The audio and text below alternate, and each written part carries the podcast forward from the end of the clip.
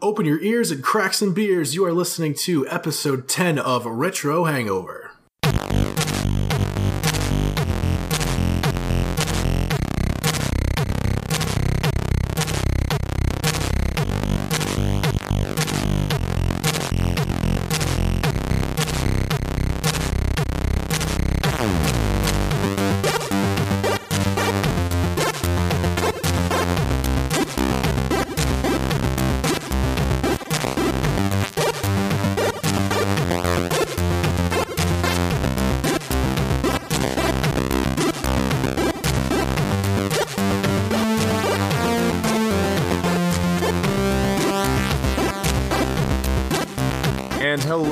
Internet. We are coming to you over the sweet, sweet kilobits and megabits, streaming to you over the service of your choice.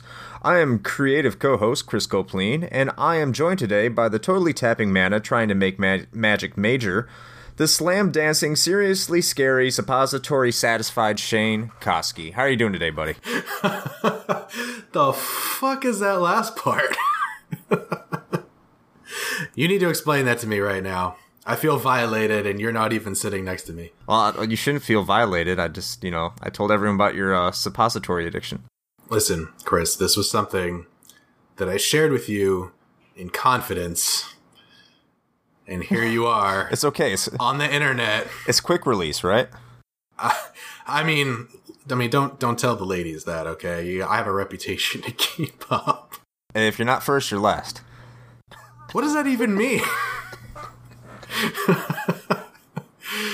uh, you know, I was really enjoying that up until that last part. and totally lost me. I'm s- I- I'm so not sorry. Ah, I know you're not. You're an asshole.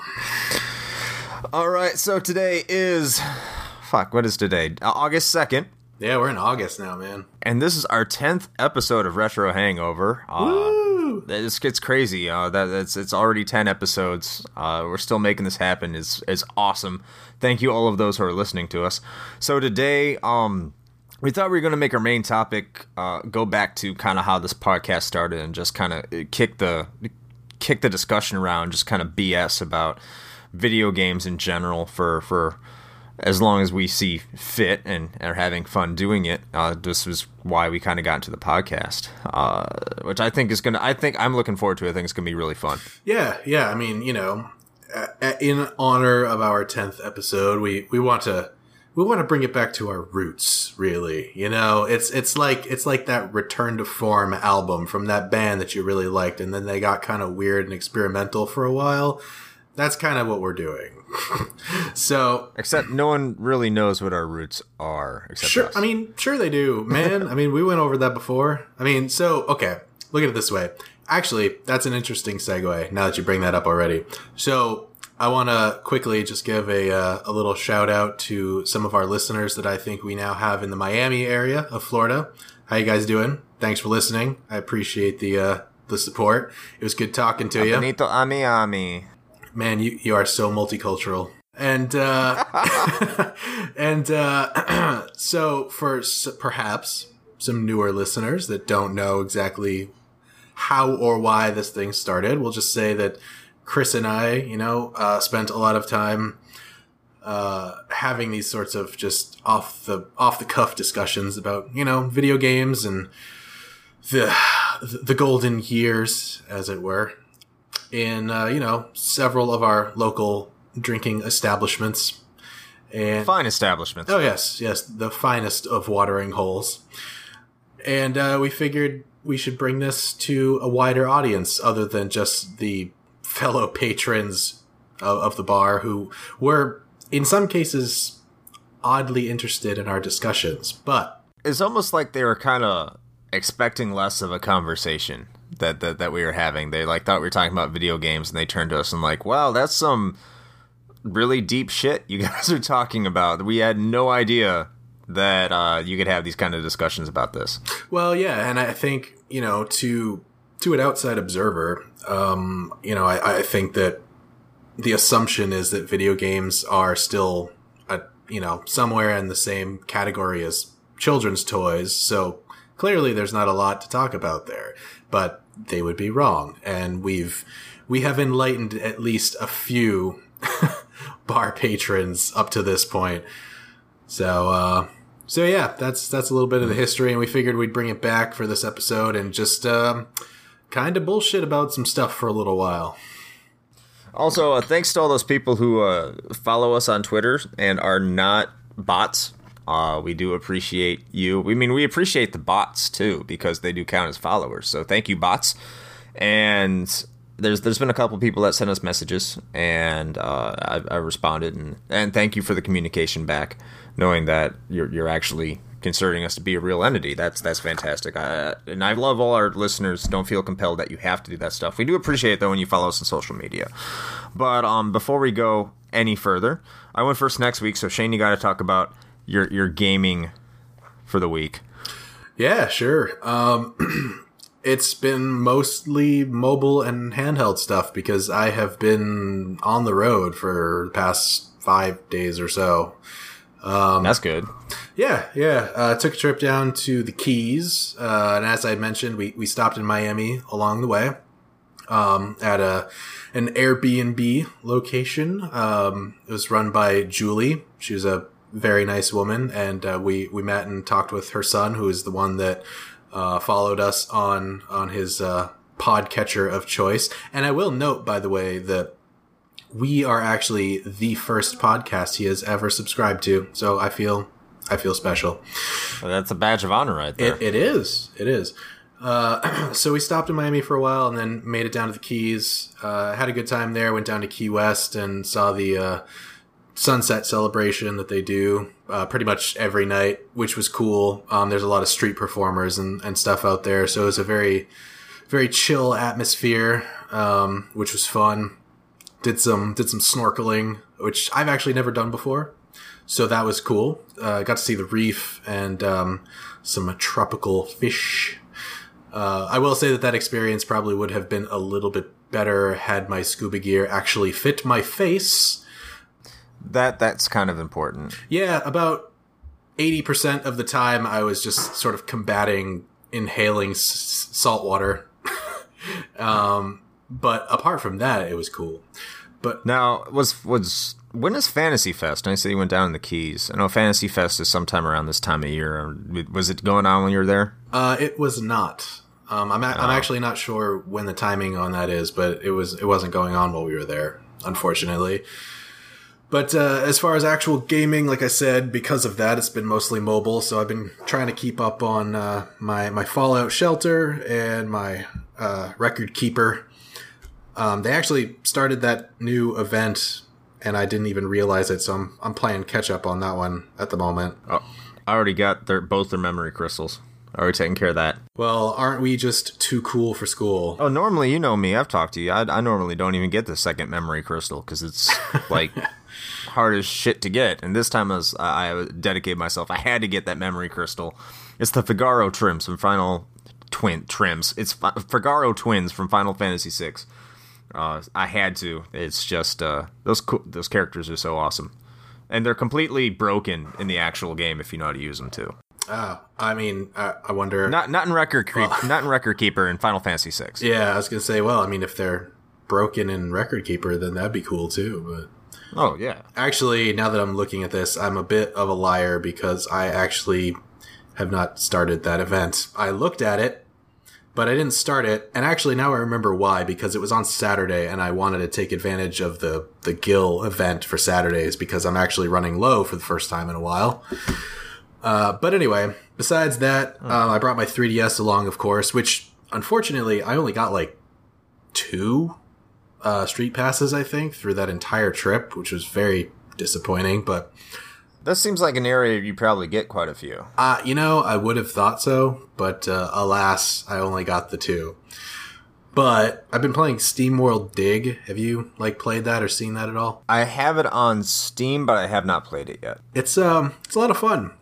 It's it's definitely a good title for mobile. I will say that. Um, just the way that it's structured and stuff. So, I mean, basically the the short description is like you are a sort of steampunky kind of robot in a weirdly kind of post-apocalyptic like wild west town and the whole point of it is you dig for like gems and stuff and you go deeper and deeper and you upgrade like your pickaxe and you get other uh, gear to help you like you'll like you'll get a drill to uh, break through rocks and, and stuff like that and you come back up to the surface and bring the gems and everything that you find along the way to fund upgrading your gear to get farther down and there's sort of like a little bit of a plot behind it too where the farther down you get you start to discover things i won't spoil anything necessarily but i think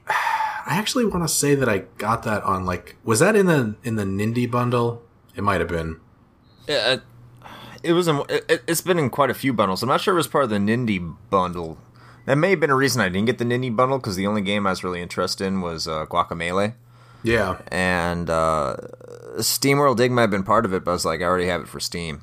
So that might I, I can't remember if it was or not. I think it might have been. I think that's how I got it, but uh, definitely worthwhile. So if you have a 3DS and you haven't checked that out yet, I would I'd give it a look because it's it's a lot of fun, especially if you like that kind of gameplay. If, if you're you know if you like that sort of like I almost want to say Minecrafty, but there's really not any building. It's more of just the, the excavating portion of it. So maybe a little bit more like Terraria, just in that it's 2D. Probably not as much world building though. It's more about exploring. Yeah, no, no, like really, no real building to speak of. It's yeah, it's more about just the exploring the the underground caverns and stuff like that. Okay. Um, I think the only other new thing is I I actually installed Crossy Road on my phone. Um, what the hell is that? Oh, you haven't heard of Crossy Road? Well, no, I've not heard of Crossy Road. It's it's basically just Frogger but oh. um, sort of like in a 3D voxel kind of aesthetic, I guess. And you know, they included extra stuff like you can unlock other characters to play as. There's like a ton of them, and um, you collect coins and stuff along the way, and you basically just tap your screen to hop like one row at a time, and you you know dodge traffic and trains and logs and assorted stuff. So it's pretty simple, but uh, it's a nice little time killer if you have like only a few minutes to do something. Oh, it's free too. Yeah, it is. Yeah, I'm gonna install that now. Why not? It's Frogger. Yeah, pretty much. But uh, honestly, yeah, that's that's pretty much the extent of my my gameplay this week. Just been a lot of mobile stuff on the go. What about you, Chris? What have you been up to? Uh, I, I like you, Final Fantasy record keeper. Mm-hmm. Uh, definitely, I've, I've, been really active in that, trying to get as far as I can. I've gotten all the way up to where I've gotten Kimahri in Final Fantasy X mm-hmm. on the main dungeons, and then on the actual events, I, have gotten both the memory crystals for uh, the the new event for the new Final Fantasy VI characters, mm-hmm. which is awesome because uh, that's my second favorite Final Fantasy. And I was happy to get that relic draw where I got Edgar's primary weapon, uh, where uh, he can do Bio Blaster for his Soul Break. So that that's really cool. I made him my new roaming warrior. Um, in addition to that, it's just pretty much what I've been playing is Final Fantasy V, and I put a lot of time into that. And I'm I'm actually I'm getting close to the end. Mm-hmm. Uh, I think I, I just have like one more dungeon to do before I go to the final dungeon, and I was really excited because I was like this is the furthest I've ever made to this game. I've never made it this far before.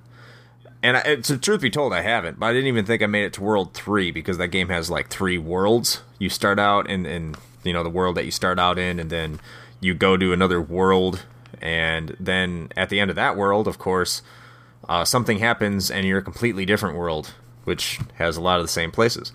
Uh, well, fuck it. It's like a twenty six 24 year old game at this point. The, the worlds combine in World 3, and it becomes one big world, and you can just explore everything. It's like, wow, I've never made it to World 3. This is crazy.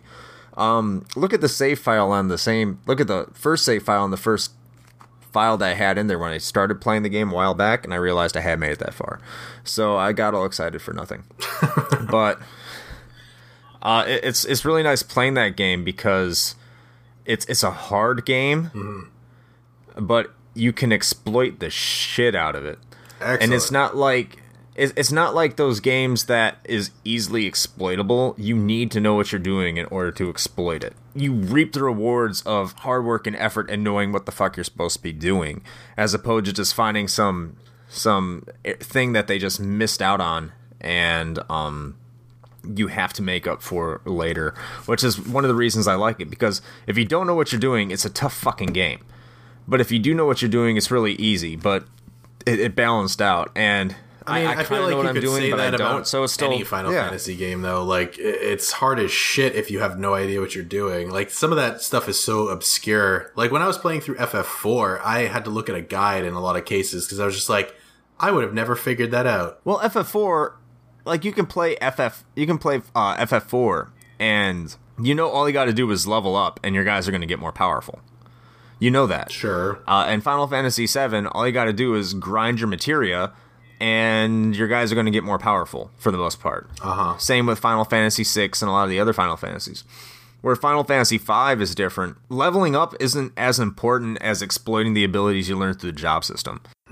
So you could you could level up every single job on the planet, and that's fine. But you have to know which abilities match well with other abilities, and what's the best way of attacking a boss, uh, and stuff like that. It's much like Final Fantasy Tactics, but there's there's even more thought put into it. And I can understand why a lot of people really really like that game for that reason because the plot's nothing special. I mean, the character interaction is great, but the plot's kind of bleh. It's just the gameplay is, is actually really, really enjoyable. So I have been enjoying that. Uh, other than that, I did make some purchases I haven't played yet. Surprise. I got. I was waiting and waiting and waiting. I always knew I was going to get the game. I was just waiting until it got to low enough of a price. And I ended up getting Final Fantasy 13 3 Lightning Returns because it was on clearance for $10 and it came with the Cloud DLC where you can dress her up as Cloud. Yippee! Uh, but it's hey, it's I guess part of the game. I'll find out one of these days. Yeah, it was only ten bucks, so I, I said, you know, why not? I've been wanting this game, ten dollars, and uh, the bundle I told you about, Humble Jumbo Bundle Four, Yeah. which came with the just insane amount of games. I couldn't like I started adding up how much it was total. I didn't come to a final on it, but I know like uh, that that strategy game, that space strategy game, is like thirty bucks, and I, we got the whole thing for like five and a half, roughly. Uh, yeah, five dollars and thirty-two cents to be exact. yeah, I, I just I rounded up and went to five fifty. Well, I'm But I cheap, only wanted- so whatever. Yeah, 18 cents. Huge difference. Uh, so I, I got it mostly because I had two games I've been looking at for a while, which was the Stanley Parable, which I know you've played. And, I have. Uh, Freedom Planet, which is the other one I, I was looking at. But uh, I saw it came with some other games like Mercenary Kings, which looks really interesting. Uh, Outland, which I, I've seen played before and looks interesting. And even though Van that Van Helsing 2 that has been necessarily received very well. That looks like a, a fun little game, and it's absolutely ginormous. So I'm going to have to put some time into it for the amount of memory it takes on my computer. Yeah, But- I, I didn't.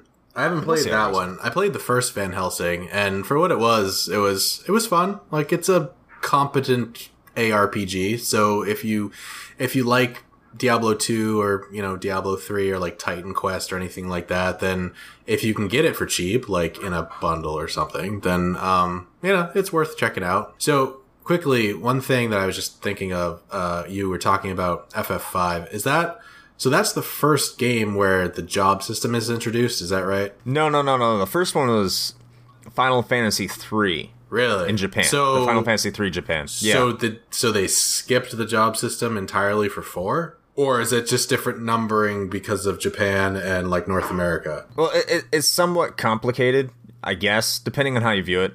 Um, because in Final Fantasy One, of course, you you have your I think it's six jobs you can select from to form your party of 4 Uh-huh. which was fighter, red mage, white mage, black mage, black belt, and thief, and you could pick fr- uh, you could form a party of four based off what you want there. So technically, at a job system, but you were you could only pick those four jobs, and what you picked there, you got uh, for the rest of the game. You had Final Fantasy two, which I don't know if have you played any of the Saga games. Uh, I have not. No. Okay, well, it was more like um, I guess the best way you could put it is Final Fantasy two took a lot of inspiration from like uh, Western RPGs. I don't know if they were doing it at the time, but nowadays it looks like they were. And I haven't played a lot of Western RPGs from that era, like your Ultimas or your Might and Magics. No, Might and Magic didn't so much. It may have been Wizardry or Ultima games I didn't play from that era, but all your spells were like if you wanted your spells to be more powerful, you'd use the spells more often. So if you wanted a more powerful fire spell, or you wanted a more powerful mage, you would cast spells more often. If you wanted fire to be more powerful, you cast fire more often. Okay, so it's it's like the Morrowind system, basically. Right, except it's broken to a point where, uh, in order for your characters to gain more HP and actually get stronger, you have to start hitting yourself. I'm sorry, what? So, yeah. well, in order to gain HP, you have to lose HP. Okay. So sometimes the only way to lose hit points is if you attack yourself. Oh, okay. So, all right, I see what you're saying. So you speed up that process by just having your party members attack each other. Exactly. Just so, or else, like, you're going to get to a point where you don't have enough hit points to make it through a battle legitimately, and you're going to die. Well, great. That's good. And that well, that's not so much a job system, but like you could customize your characters at that mm-hmm. point. And then you had Final Fantasy three, which you could swap jobs like in Final Fantasy five. It just didn't really. It. I mean, there's. It mattered to a certain degree. It's. It just didn't really matter that you could swap your jobs whenever you felt like them. You could whenever you felt like it, but at the same time, you can never carry over anything from the job you were playing as. So let's say you're spending like the whole entire game with one of your characters as a white mage. If you swapped your character from a white mage to like say a fighter, mm. the fighter doesn't get any of the benefits of being a white mage. Oh, that kind of sucks. Yeah, and but I mean it's fun because you can manipulate all your characters to do whatever with it, whatever class they're in, in that essence. And then Final Fantasy IV, they didn't have a class system, but every single character, every single character has a class. Like Rosa's a white mage, uh, Cecil's a paladin, Right. the Edge is a ninja, and Kain's a dragoon. So they all have their character classes. You just can't swap them because they wanted to be more plot driven. And it's something that it, it maintained for the Final Fantasies run through six mostly, is that you'd have one that would be more plot driven. You'd have one that'd be more um, like gameplay driven, like Final Fantasy one, three, and five, and then the the next one would be more plot driven, like in two, four, and six. Were very very driven off their narrative. Uh, and, and less so off their gameplay, whereas one, three, and five more heavily relied on their da- gameplay rather than their narrative. All right. Oh, that makes sense. That also reminds me that at some point I, I want to play the original uh, tactics because I've only played the uh, the mobile ones. Well, handheld. I shouldn't say mobile. Wh- which handheld ones? The Advance, Final Fantasy Tactics Advance. Yeah, Advance, and then I played uh, A2, like Grimoire of the Rift, which I think was DS. Yeah, DS. So you didn't you didn't play War of the Lions. Uh, no, I did not. Do you have a PSP? I do not. Because I have I have two versions of that game because I love that game. That game's awesome. I have I have it for the PlayStation. I have it for the PSP, and I don't play my PSP. So whenever you feel like getting around to you know playing Final Fantasy for the PlayStation, I can lend you I can lend you uh, my my PSP uh, with with War of the Lions. Listen, man, you already know the situation with the PlayStation. All right. I know, which is why I give you shit over it every uh, on every Yeah, episode. yeah. Every every week, you are nothing if not consistent. Hey, here, here's the thing, though. If I lend you my PSP with uh, Final Fantasy Tactics, you can actually save it. That you know, that is a plus. I might actually play it then. And I don't know, you know, I, you could always download. Well, you don't have a PS3. Nope. The, the hard th- the thing is, is I could technically download Final Fantasy VII onto a memory card for the PSP. I just don't think I have one big enough memory card, and they're hard to find, of course. Uh, isn't it? Uh, I don't really want to go through the, the, the hassle of buying another memory card, but you can take Final Fantasy VII and put it on a memory card for the PSP, and then play the PS1 game on your PSP through the PSN download. This all sounds very complicated. It's it's actually a giant pain in the ass. Great. I did it for uh, Persona 2, Innocent Sin, whatever the first one is, because I got Persona 2. This the there's a part one and a part two. Have you played? I don't think you've played any of the Persona games. I have not.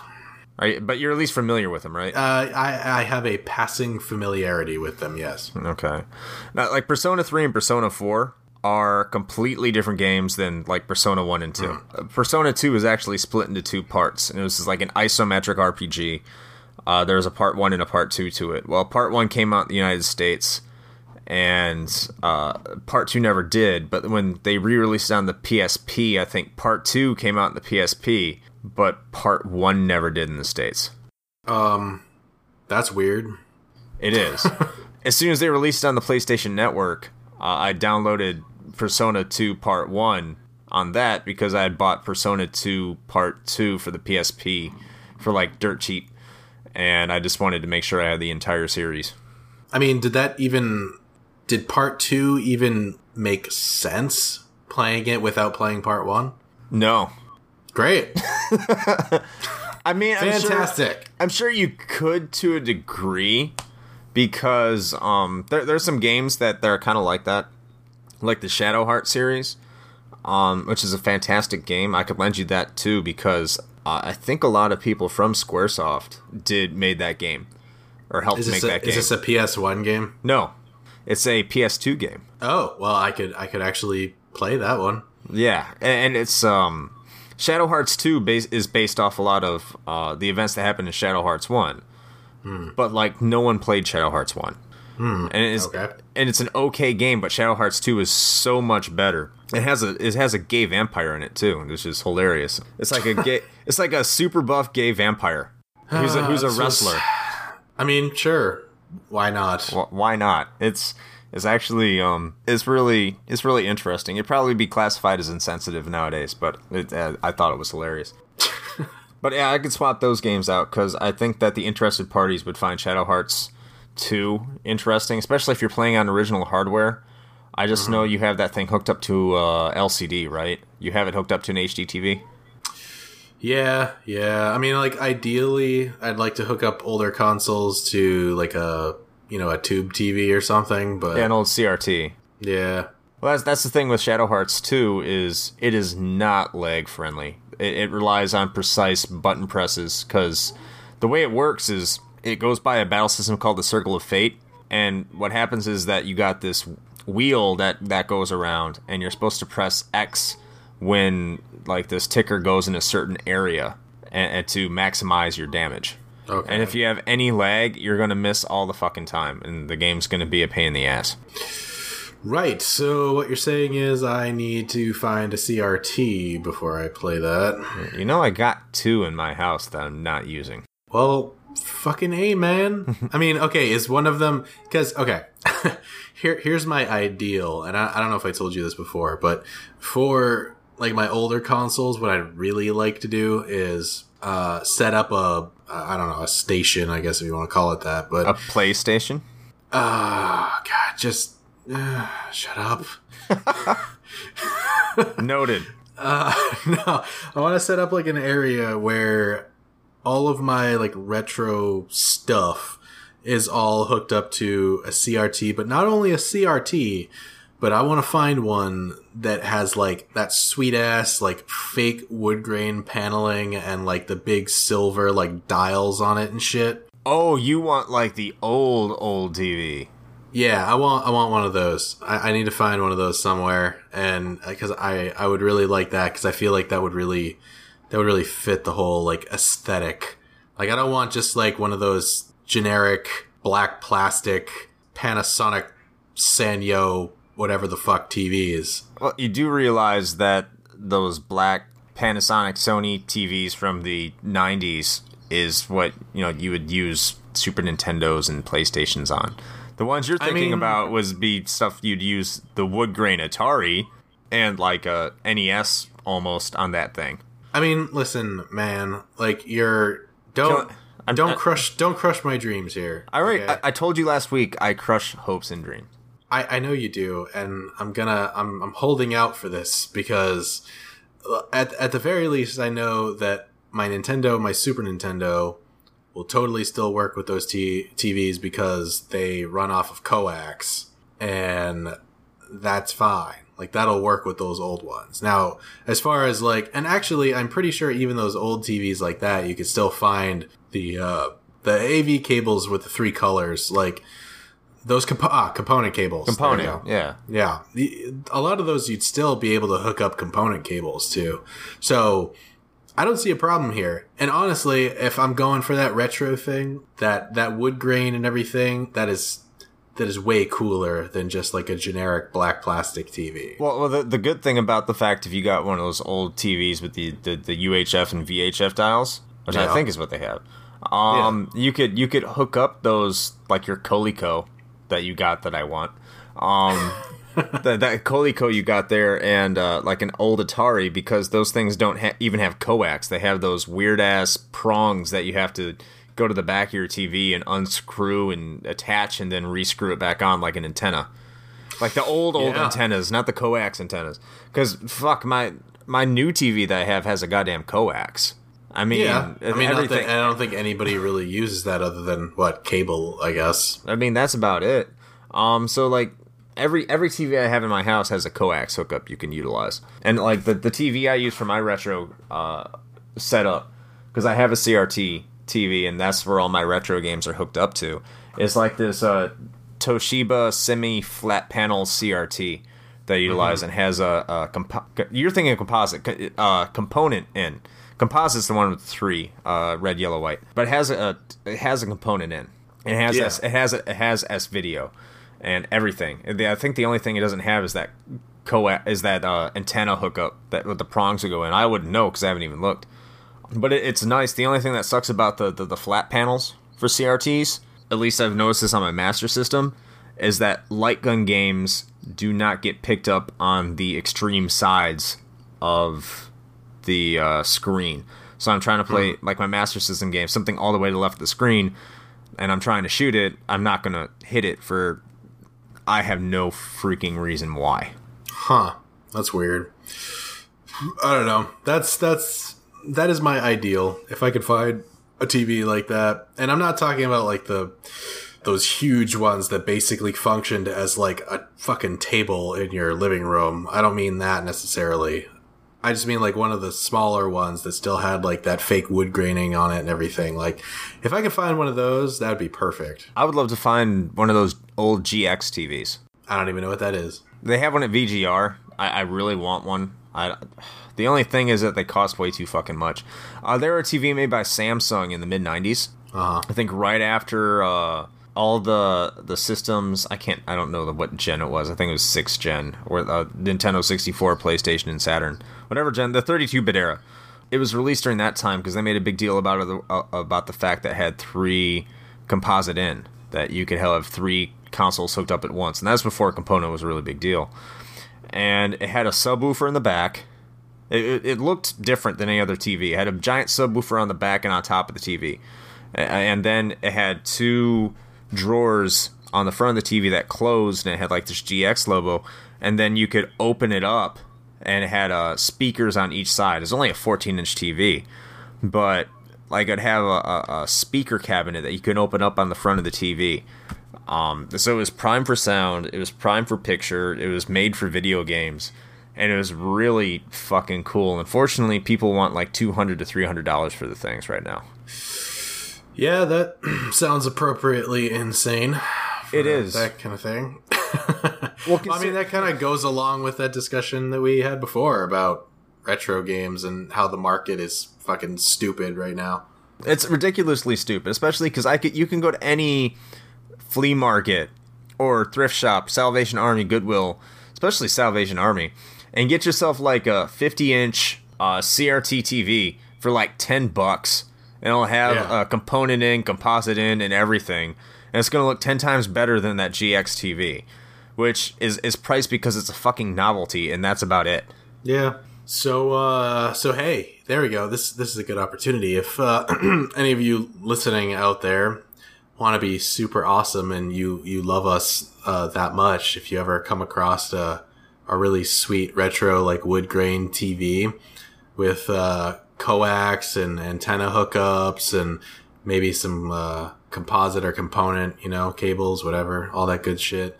Let us know, or be awesome and like send it our way. That, that'd be cool. I'll even I'll I'll, I'll put a, a mailing address out there. I don't care. I'm gonna tell you right now, you're not gonna find one of those old TVs with the VHF UHF dial that has composite input. It's I'm sorry, dude. You're gonna have coax. Son of a bitch. I'm crushing your hopes and dreams. I know, but like those Really old are. ones, you're not gonna find them with that. Well, okay, fine, whatever. You know what? This is good anyway because I feel like this, the, we're coming up with some really good ideas for things that we ought to do. So last week we we came to the conclusion, and by we I mean mostly me, that uh, we Of course. What? Yeah, you. hey man, it was okay. I don't even know where you're going with this yet, so just keep talking, and I'll let you bury yourself. C- continue. Ah, it's a that's the mark of a true friend. You know it. no, man, I was saying that we came to the conclusion that that we ought to uh, open up an esports bar because no one is doing that around here. And the second thing now that I've I've I've decided is that we should we are we have listen we have identified a hole in the market which is retro themed televisions CRTs that also have modern functionality.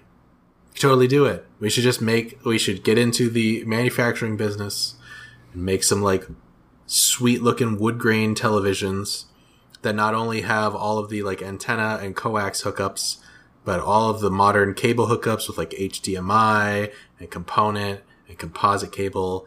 And then that way you get the best of everything. And then we can sell them for like $300 because they're like a niche item that everybody in like the video game retro scene would totally want. And we can totally exploit that and be the absolute thing that we probably hate the most. For those of you who are listening to this podcast, I apologize for making you stupider over the comments that have transpired over the past minute.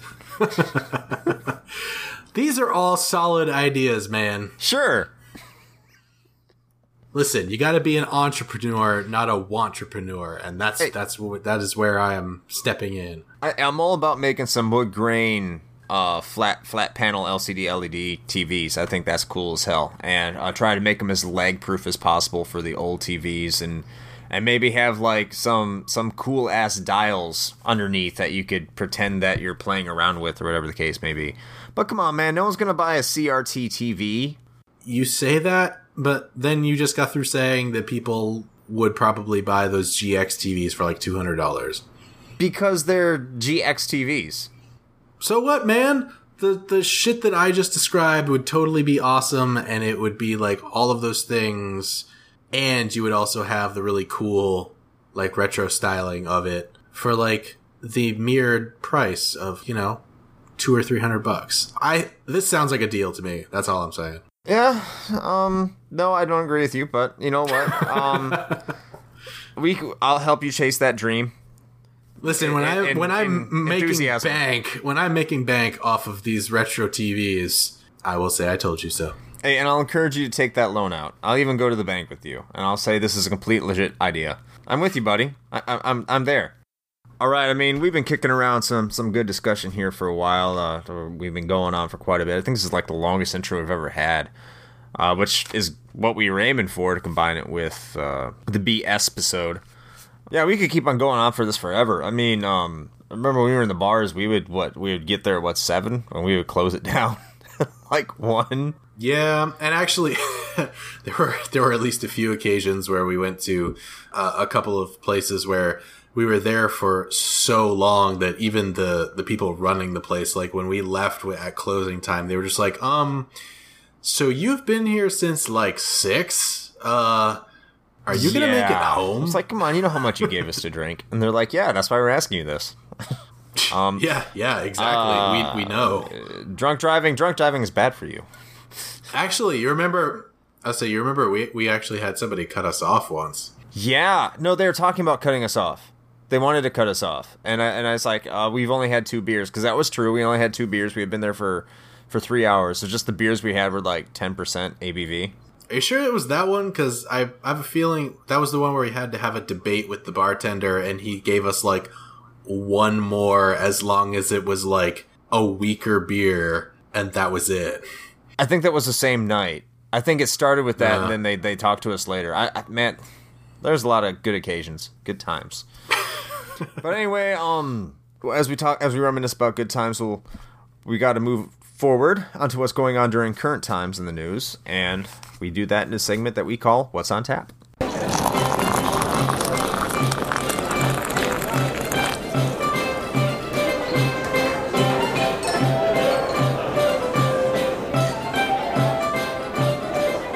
All right, so uh, getting into the the news stories for the week we are starting off with uh, some information about the newest iteration of the Dragon Quest series, which, if you have listened to our podcast in the past, you probably already know that I have, unfortunately, very little knowledge of said series, while Chris knows a lot more than I do. And, and yes, yes, I do. I do know quite a bit more than you do, Shane. Thank you. Um. But uh, this isn't this isn't the major reason why it's interesting. I mean, there's a lot of interesting things that we could talk about that pertains to Dragon Quest XI, which is the game that they announced. Uh, this game that was already announced for the PS4 and the 3DS, amazingly. And uh, not much info was really out about the PS4 other than we know it's going to be a 3D, beautiful, gorgeous game. The really interesting one is for the 3DS, where you're controlling them on a 3D world on the top screen and on the bottom screen it's 2D sprite based, and you're controlling both parts of it at the same time, which is really cool.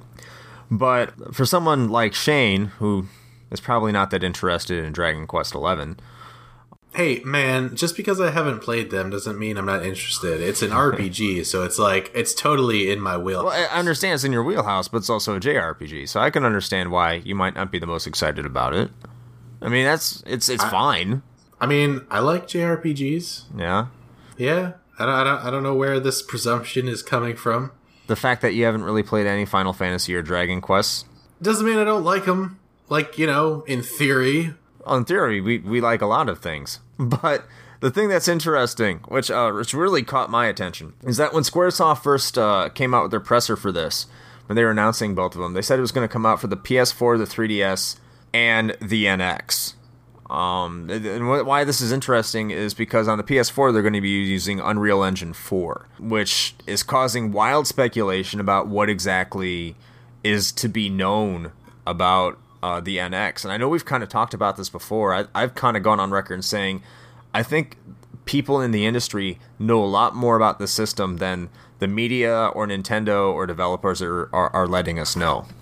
I mean, I'm sure that's the case. I mean, uh, they they want to have you know uh, development studios and stuff, uh, you know, ahead of the curve on this anyway. And I, I don't think that's really all that unusual. I think that's actually fairly standard practice. So if they know much more about this than any of us are aware of, or that they're letting on, I, I wouldn't be surprised. Well, that's that's not to be unexpected, but the the surprising part about it is Nintendo hasn't really come out with any information about it other than its code name. They haven't said anything about uh, what what they plan on doing with it, what kind of system it's going to be, if they're working anything on it. Like nothing from even Nintendo has been announced. And and, and Square Enix said, yeah, and this is going to be coming out in the NX, which they had to retract immediately uh, after people started asking questions about that. That's what I find really interesting about it. Yeah, I mean, so with with the amount of um I suppose like relative secrecy and stuff that's surrounding the the NX and everything, it's certainly fueling speculation and and and I for one want to believe at least that this is something big uh, from Nintendo and and there's there's a good reason for why they're doing what they're doing um, and you know trying to keep things as under wraps as possible. Uh, I I think you and I are both in agreement in what our hopes are for the NX, uh, in so much as that it finally sort of fuses the two, you know, mainline markets, I guess, that Nintendo kind of has going for them, which is to say that we want to have uh, their their mobile space and their traditional consoles sort of as one.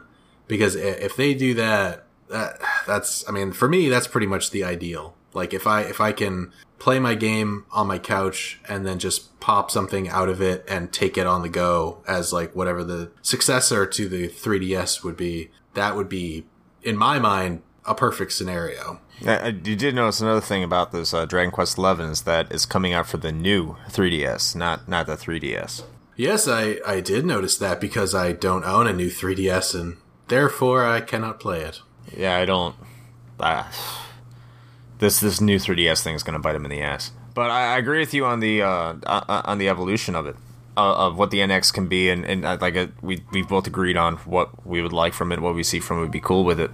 But the thing with the NX, um, them getting a Dragon Quest game, at least in Japan, is absolutely gigantic. The, the only drawback to that really was Dragon Quest X, which a lot of Americans don't really even know much about because Dragon Quest X and the Dragon Quest series is is pretty much the equivalent to Final Fantasy XI, except it was never released outside of Japan. Hmm. So I mean, it's it's it's an online game. I mean, you're going to have your user base, but we all know online games are never going to sell as well as a, a singular console experience, especially in a series such as Dragon Quest or Final Fantasy. They're going to make their money, they're going to sell okay, uh, but especially if you don't go outside your own shores, you're not going to be you're not going to be a massive success that pushes systems. And for reference, Dragon Quest X was on the Wii, Wii, and uh, Wii U, and it's going to be ported to uh, PlayStation 4 here soon as well. So 10 was on the Wii and the Wii U? Yes, it started out on on on the Wii before the Wii U was launched, Uh-huh. and then it it came out on the Wii U uh, a, a short while after the Wii U came out. So speaking of uh, JRPGs that, you know, apparently I don't care about, I, I will I will argue that, but that's fine. Uh, so there's a the remake of FF7 that everybody's all up in arms about. There's some more talk about that that I think might upset some people, particularly the purists, and I I'm gonna go ahead and say that I think Chris is probably in this camp. I could be wrong, but that's what I'm guessing. Uh, according to the the director Tetsuya Nomura, there are going to be some dramatic changes, as he as he notes, to the game's combat system. So, if you're familiar with FF7, which I can now say I am, Or more familiar in your case. I mean by more you mean like at all, really.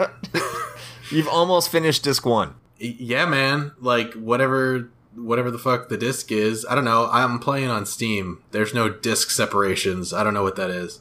Oh, I'm sorry. I'm Yeah. too. I'm just old school like that. But continue. Goddamn hipster. but anyway, uh, if you're familiar with it, you know the active time battle system. If you're a fan of that system, which in my experience so far, I like it as long as I have it set to wait. I will say that.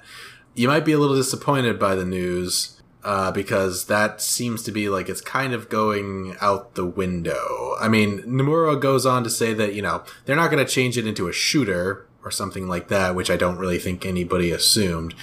But they are going to be dramatically changing it while still attempting to keep it, you know, recognizable. And I think one thing to note there is that um, you know they're they're trying to sort of draw some inspiration from the visuals uh, from Advent Children. uh, from Advent Children. Yeah, and I don't. Nomura goes on to say that he's not. They're not intending on actually utilizing the models from Advent Children directly.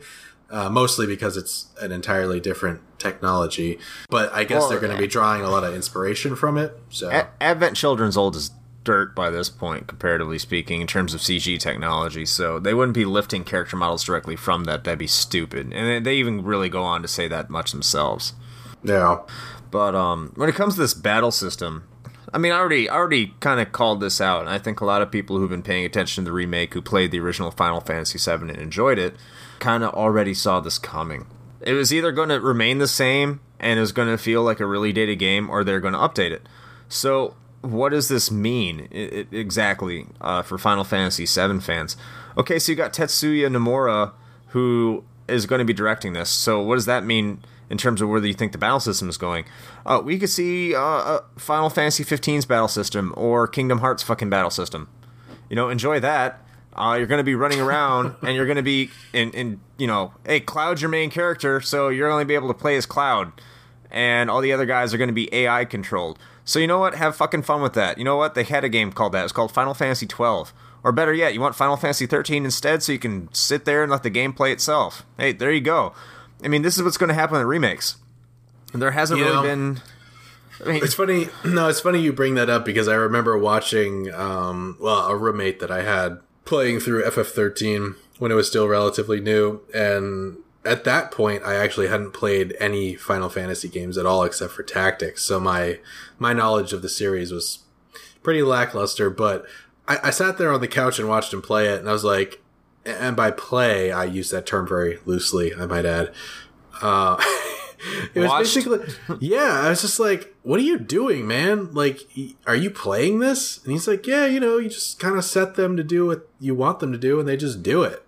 Like that's uh that is not really gameplay, is it? You're you're you're kind of just watching this happen.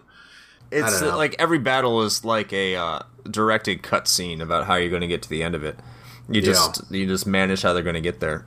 It's just you know, as I said when we when we talked about this before, what do they expect? You've been people have been begging for this remake since they did the the PS3 demo in like 2006, and they've been saying we want a remake, we want a remake. Uh, people mostly wanted a remake because all the characters looked like uh, blocked out polygonal vomit on the screen, and sure do. they looked absolutely terrible, and they wanted them to look more like they did in Final Fantasy VIII or Final Fantasy IX. And they didn't want really anything to change beyond that. Hey, hey, look, we're like 10 years removed from when they wanted that update to be made. And now here we are, and they're going to be changing the gameplay. I can understand, like, a lot of the things I've been seeing in terms of like comment section is mostly they they they just don't want it to be what the Final Fantasy modern combat system has been.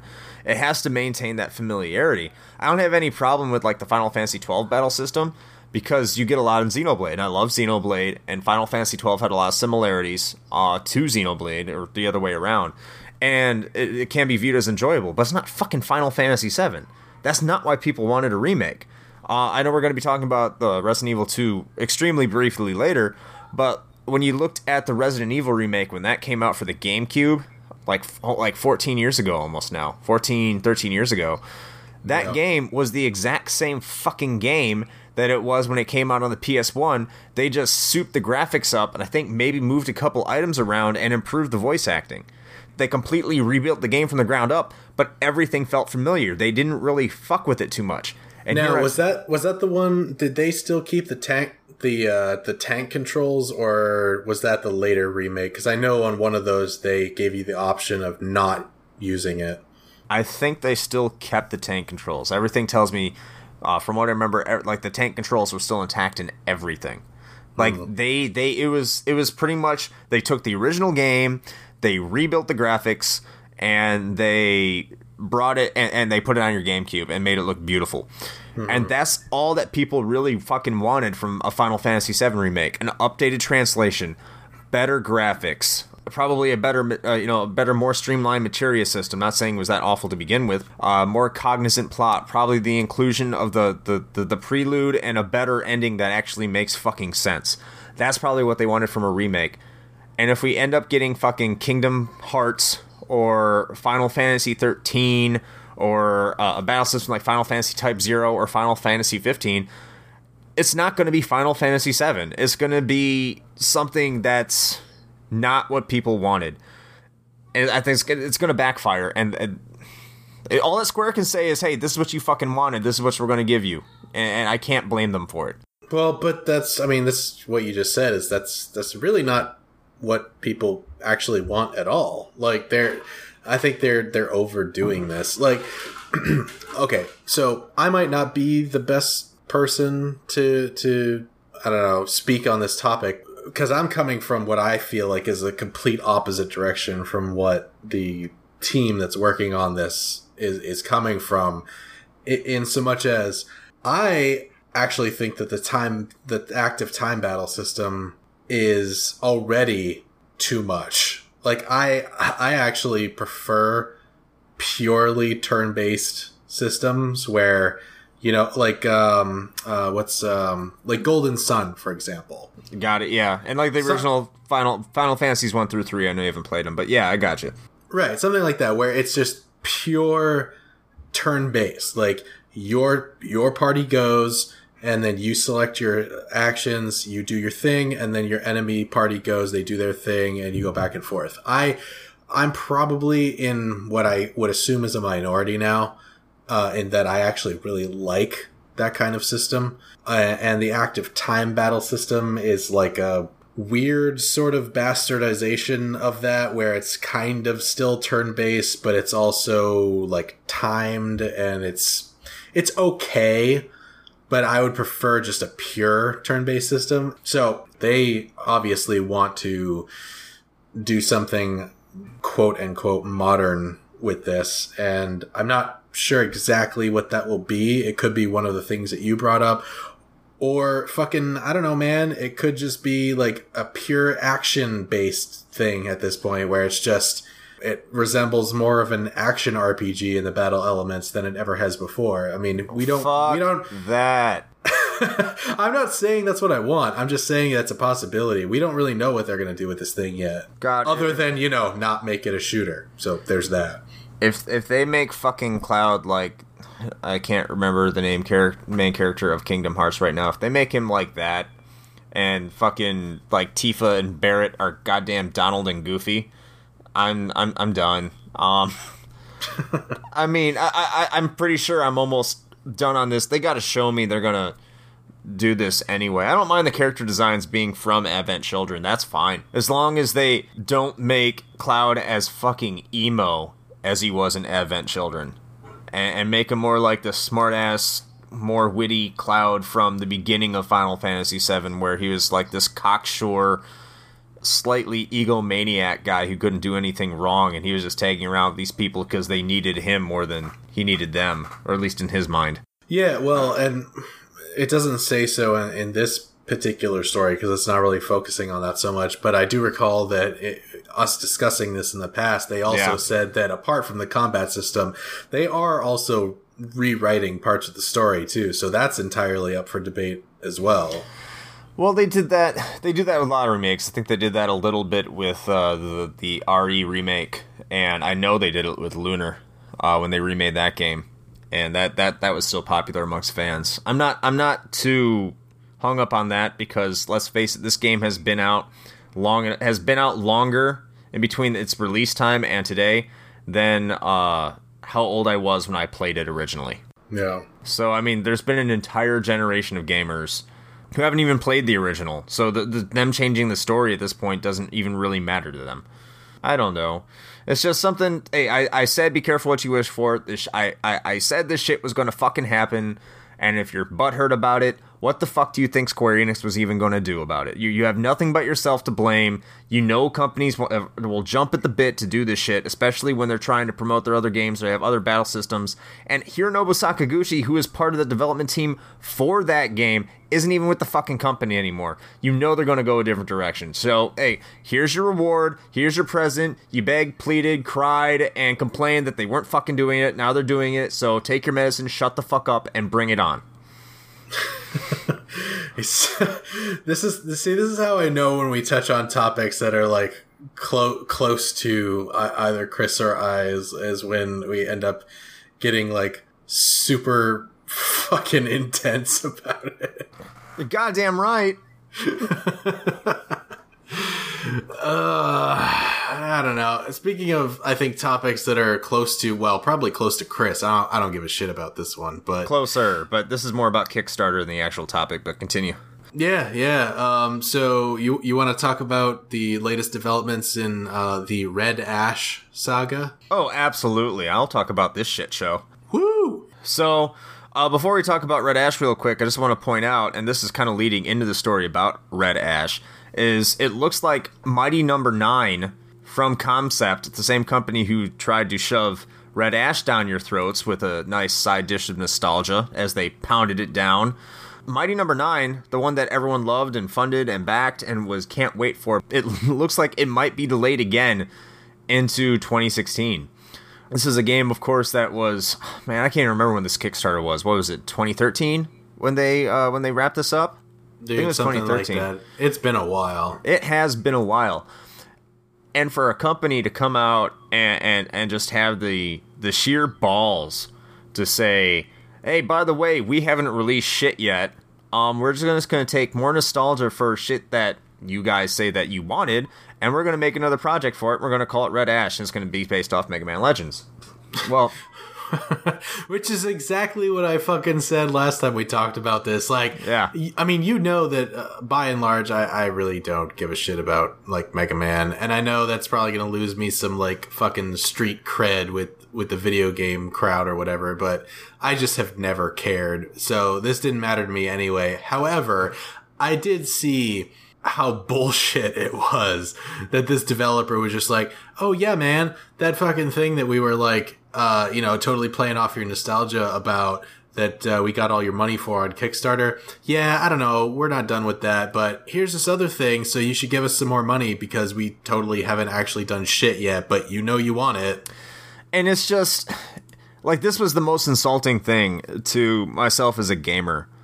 Um, and for that reason is it's it's like I'm going to exploit your nostalgia. That's all I saw from Red Ash. Is we are going to exploit everything about uh, what you what you've thought, what we think you held dear to yourself as a as a as a childhood thing. And I'm not sure if I said this before, but Mega Man Legends was not a big game. I mean, it was a game that's remembered fondly from those who played it, but it was not a terrifically successful game, uh, which is why like Mega Man Legends 2 and its its its side story, uh, The Misadventures of Tron Bonne, are ridiculously expensive games. Is because no one fucking bought it. And I mean, people kind of bought Mega Man Legends, but no one fucking bought the other two. So I can kind of understand why this is a misstep on their end anyway. And this thing, like, like I thought when we talked about this before, this was going to get funded. Mm-hmm. Because I think there's always enough people out there with uh, with nostalgia, rose-colored glasses that are gonna hop to and, and and pay for it. But I know I know we're kind of not we're kind of beating around the bush before we get to the topic. This game was actually funded like completely said that's going to be funded for development by a Chinese company called FUZE, who who says they're going to develop it regardless of how its Kickstarter does.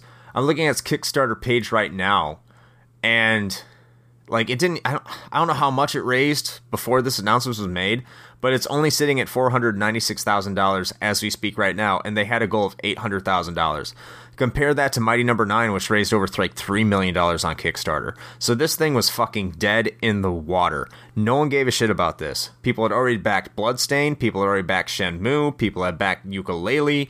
They were burnt out on Kickstarter. They didn't give a shit about this, especially because there was nothing to prove that they had any sort of quality, especially with the tepid feeling for Mighty Number no. Nine. Mm. This thing was nowhere close to getting backed if no one stepped in and took care of it. And I think, yeah, I mean, am I ragging on this for for for raping my nostalgia in a way? Yeah, but I think the bigger problem is right now is you have to look at Kickstarter, and because of this backing from this Chinese developer that's going to come out and just say, "Hey, don't worry about it. We're going to take care of your game," even even a more blatant example than what happened with Sony and Shenmue. You got to be skeptical about what you see on Kickstarter right now from a lot of your quote indie developers unquote that are coming back to try to make these games that you remember from the good old days because you might not be independently backing somebody. You might just be providing extra funds to make sure they have a little bit more to help drive along development, which is fine in and of itself, but there's no forwardness to it, and that's that's the really scary and insulting thing that's going on right now. Yeah, I mean, for what it's worth, you know, I will say that I I guess it's it's kind of cool that the you know the Kickstarter funds for this thing are just going to go directly to stretch goals. So ostensibly, that would mean that people that have backed this thing are going to get more bang for their buck out of it. I guess if you want to look at it, you know, from a, a positive viewpoint. But yeah, I mean, overall, I mean, this situation is just one of many that you know we've seen, and I, I think we've discussed at one point or another that you just you got to be careful, man. Kickstarter is not a guarantee. It never has been, and a lot of people were under the delusion that it was.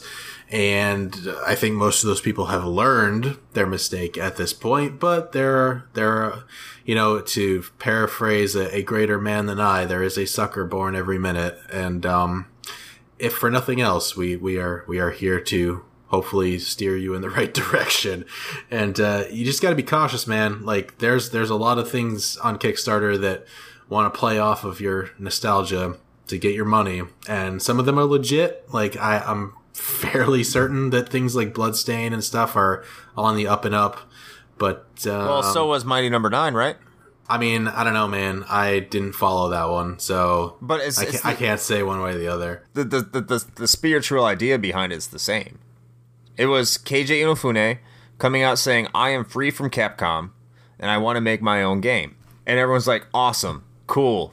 Thank you, God, for for for saving us from the corporate Capcom assholes that mm-hmm. are ruining our game experience and won't give us another Mega Man game.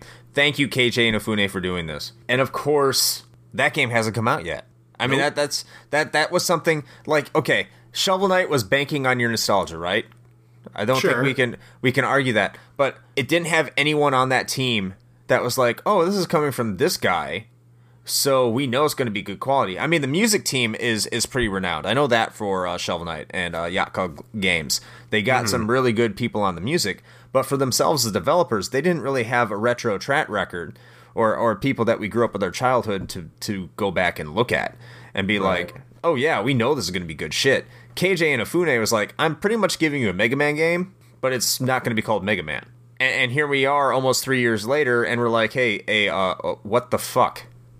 And I think, yeah, I mean, you say Bloodstained's going to be legit, and I'm like, we don't even know if Mighty Number Nine is legit yet.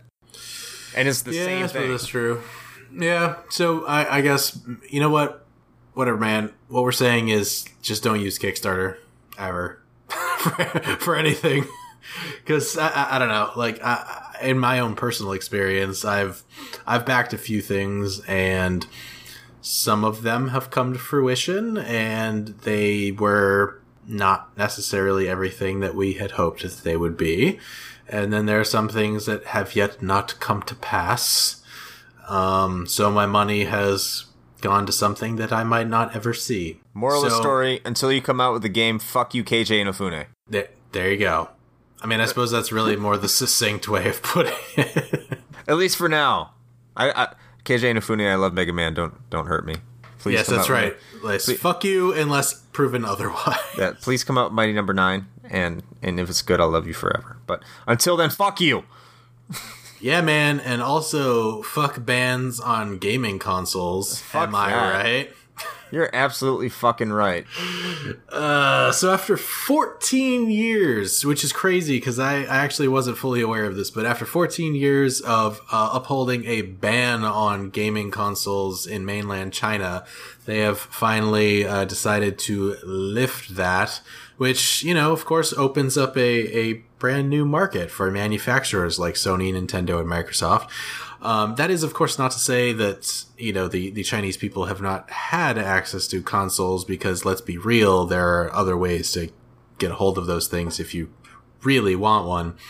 The other sort of interesting thing that I saw about this is the the particular article that we were looking at on uh, on CNN about this has a, has a photo of uh, downtown Hong Kong with people walking by like a giant GTA 5 ad, which I'm assuming is something that like legally speaking they couldn't necessarily get their hands on, but the ad's there anyway. So it seems like this was more of like a a ban in theory more than in practice. But Hong Kong, you have to remember Hong Kong's always the the exception. It's not the rule yeah, yeah, I suppose because that's of true. how long it was ruled by by Britain, and and the the rules are always different. So Hong Kong, yeah, the, the, they're exception, not the rule when it comes to China. Um, Yeah, so I mean, apart from consoles, of course, you know, there was still the the pretty steady proliferation of you know PC and and mobile gaming in, in China uh, up until this point, and of course, that's certainly not stopping. Um, on the plus side, for some of those manufacturers, uh, after this announcement took place, um, they certainly saw a jump in some of their some of their stocks. So I'm sure they're happy about that. Nintendo actually being probably the happiest about it with about a 10% jump in Tokyo. What what are your thoughts on on this one, Chris? Well, from what I understand, Nintendo is actually the most hesitant to jump into this market, which is ironic, considering the most the biggest reason China banned consoles because they're communists and they don't want anyone fucking saying anything evil about anything that they might get offended by. So, like Nintendo saying they don't want to get into this market is just fucking weird because who's insulted by Mario's politics? You know, what is he saying bad about? uh, the communist leader of China? Probably nothing, which is, you know, Nintendo would be ideal for China to come into this. But I think, yeah, it's a great opportunity for, I, I, I think, all, all three companies uh, to get in there. I think Microsoft actually is the one that people are overlooking. People looking into Sony and Nintendo uh, to take over here and, and kind of get into the market and, and bury themselves in there.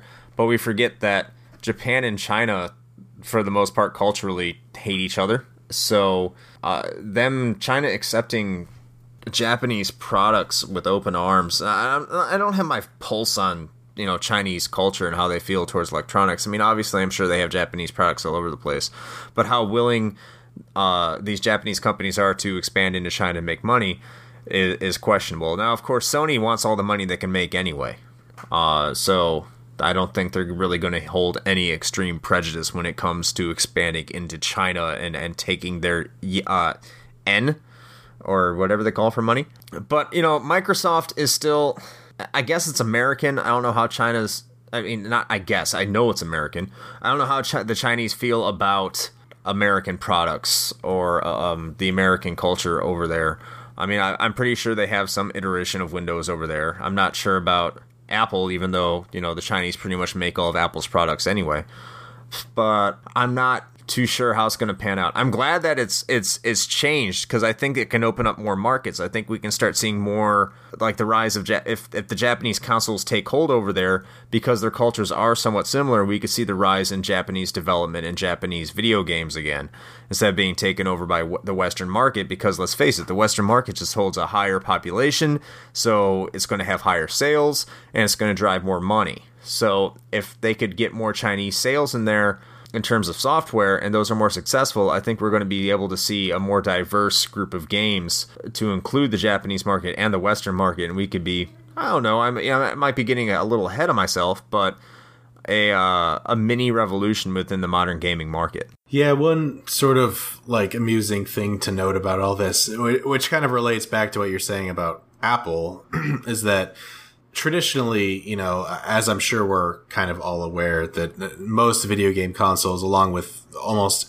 every other, you know, modern electronic device that we use on a daily basis, uh, were manufactured by contractors that were already based in China. So it was sort of, it's sort of a weird concept if you really think about it, that these consoles were built in China and then sent off to be sold elsewhere, but they were not allowed to legally be sold in the place where they were manufactured to begin with. Kind of, kind of a weird uh, restriction there, I guess. But part part of the new rules that China have set in place for this requires that units that are sold domestically to be built in the Shanghai Free Trade Zone, which means that it could uh, cause you know manufacturers to shift their supply chains and you know open up new facilities in other places. So from a business perspective, I think it'll be interesting. Um, from a gaming, you know, perspective, it's, in my opinion, it's, it's always good to get more people into the fold and, and having more support is, is always a plus. So I think it'll, it'll definitely be interesting if not for nothing else. Well, one of the things I'm looking at too is they're saying that PC online and mobile gaming is kind of big in China. Yeah and and depending on how much of a grip that has on its gaming populace, the console market getting there might not mean anything at all. It, you're, you're, you're right. It might not, um, or it might, you know, it might take a little while, um, just because that particular market segment is, is so used to getting their gaming fix in PCs. Specifically, I mean, I know China is definitely big in, um, you know, like uh, internet cafes. That's that's where a lot of them do their online gaming. I know that um, mm. like Blizzard, for example, with World of Warcraft, they they have a pretty sizable Chinese audience, and a lot of them do do the majority of their gaming uh, in in cafes like that. So it, it might take a little while to get them to shift. Uh, you're right. But um, I, you know, either way, I, I can't see it as as anything but a good thing. Oh, oh, oh completely, uh, completely agreed. Um, I'm I'm kind of looking forward to the future in that. Another company that's looking towards the future, of what they're going to be doing with their consoles. However, speaking of consoles and PC gaming, is Microsoft. Uh, we know that already that Sony is going with the PlayStation Now service to kind of future proof the PlayStation brand. And we might know what Microsoft might be doing to somewhat future proof the Microsoft Xbox brand. Microsoft is looking into streaming PC games to the Xbox One. Uh, from what I understand, much like what you got right now with like the Nvidia Shield, where you could stream your games directly to your console and would play on your TV. Don't know how well this would be suited for a modern setup, but I could see this really being something Microsoft will be looking forward to in the future. Uh, especially as many games are going to PC as as many games that are going to PC and not Xbox, but now you can kind of dual shift that. One thing that I will note out of this whole story that I find the most interesting, actually, which mm-hmm. might be somewhat insignificant to some other people, but I think is actually a pretty big, big thing, is the moment that you start streaming PC to Xbox, and actually Phil Spencer pointed this out specifically, is that you are going to need to have keyboard and mouse support with the Xbox in order to play some of those games, which on a grander scale provides some interesting points uh, points of conversation there because traditionally speaking, PC and console games have been by and large pretty separated. And so in more competitive games, particularly like shooters, uh, if you want to take like Call of Duty multiplayer or something like Counter Strike or anything like that, for example, it's never really been an issue in terms of the differences in controls between the two because they have been very segregated. But if you are now going to be including a keyboard and mouse uh, as far as compatibility goes with an Xbox One, this now brings what could be considered by some an unfair advantage, uh, particularly to shooters. And that is because uh, if you are familiar with FPSs and PC gaming in general, you know that unequivocally a keyboard and mouse is a much more precise way of playing an FPS than your twin stick controller ever really could be. But they but they would need to address lag, and, and that's that's something I don't really address here. Um, and that's why I'm not sure about the setup right now about how fast to get from your PC to your Xbox and um, not be lagged out. Yeah, it'd be more precise, sure, but the person that's running off a straight Xbox compared to you, well, actually, no. I mean, wouldn't wouldn't provide any advantage. Why not? Because it, okay, this is a person on a PC streaming to an Xbox. Sure. You're on an Xbox with a mouse computer with a mouse and keyboard playing against a person on a PC with a mouse and keyboard. The person that you're competing against, you're not competing against other Xbox One people unless they integrate Xbox One into PC competitiveness. Well, that's and you're right, and, and but that's also something that I think is I don't believe has really been clarified yet. So, right. if they're going to go, you know, whole hog on this thing and allow for streaming from PC to your Xbox, and in addition to that, sort of unifying both of those platforms for those particular games, that would obviously then be a concern um, you know, what I was talking about as far as the controls go. If they leave it segregated and it, you're just allowed to stream something to your Xbox and uh, play it on your TV, then sure, that's not going to make a difference. In, in which case, then yes, the, the real big concern there would actually be the lag, particularly for, you know, uh, competitive games like that. But yeah. in either case, it, it's still it's still a very interesting concept that you know the, one way or the other there's some things that they're gonna have to have to tackle. I don't really see the point in, in having having a pc stream to your xbox one. I, I, I don't understand it. Um not gonna understand for more for someone like you who likes to sometimes just go on the couch and doesn't have the pc hooked up to their to their big screen or, or somewhere really comfortable. Right. Uh, that i can understand it for but if you're really dedicated to pc gaming uh, as someone who would be interested enough to stream their like have a PC powerful enough to stream to your Xbox One to play on your TV. You probably are just wanting to hook up your PC to a nice big TV and play on a couch through a big picture on Steam. And that's that's that's why I just don't I really don't get it why in the future they wouldn't find a way to just stream stuff from like a PC to a TV instead of going through an Xbox to a TV. I, I don't get that. I mean, I understand they're trying to make it more competitive because they, they realize now there's stuff that's coming out on uh, the PS4 and PC that's not coming to Xbox One. For example, Shenmue 3 and uh, Street Fighter 4, which are two games that will not be coming to Xbox One. However, they will be coming to PC.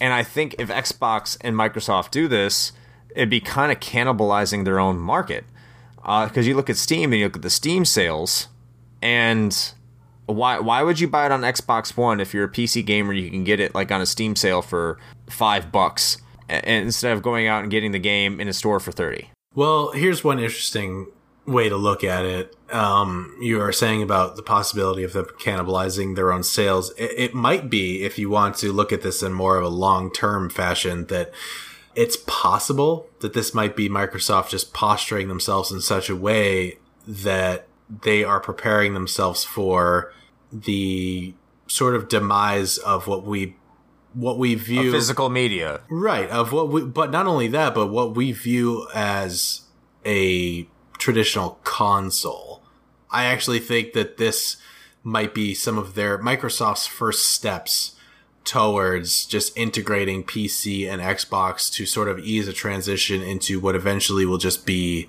uh, whatever you want to call it but essentially just a pc I mean, as it stands right now, consoles are just one step removed from a PC anyway.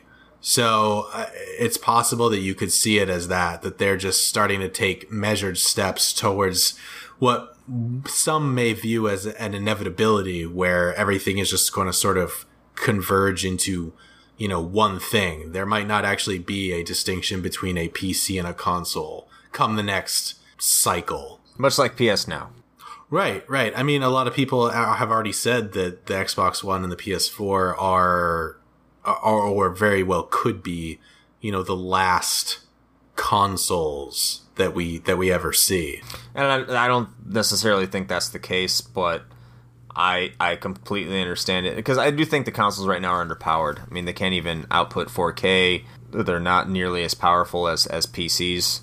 Uh, very unsimilar to the past when consoles were released. They were similar, if not more powerful than their PC counterparts. So it may not be the last, but yes, we are definitely approaching it. Uh, speaking of something that's not in its last iteration, and who knows how long this thing will go on, because it's been going on for years and years and years and years, Doctor Who will be coming out with season 9. I myself, I'm a Doctor Who fan. How about yourself, Shane? Uh, I am as well. I would not go so far as to call myself a Whovian, as uh, some folks like to do. Uh, mostly because I'm actually, I'm actually not entirely caught up with the show. I'm still somewhere in the midst of uh, of Matt Smith's run as the Doctor, so I'm not entirely uh, entirely current yet. Some some really interesting things coming out of this is that we know that Maisie Williams from Game of Thrones will be appearing this season in in uh, Doctor Who. Uh, some people thought that she might end up being the companion, but they pretty much clarified and said we have a companion. That's uh, Clara, played by Jenna Coleman, who um, I think is doing a very good job in that role right now. But they're kind of wondering what this role is going to be coming in and doing. I I just think it's going to be a bit role. That's fine. Uh, Doctor Who, um, I think is it's one of my favorite shows. Uh, again, much like you, I'm not a Whovian. And for those who don't know, this this the last season is going to be coming to Netflix this month, uh, so you can watch it in entirety. I wasn't able to watch a lot of last season due to my work schedule, uh, so I'll be looking forward to picking that up. And I'm really looking forward to this next season. As you know, there's a lot of twists and turns.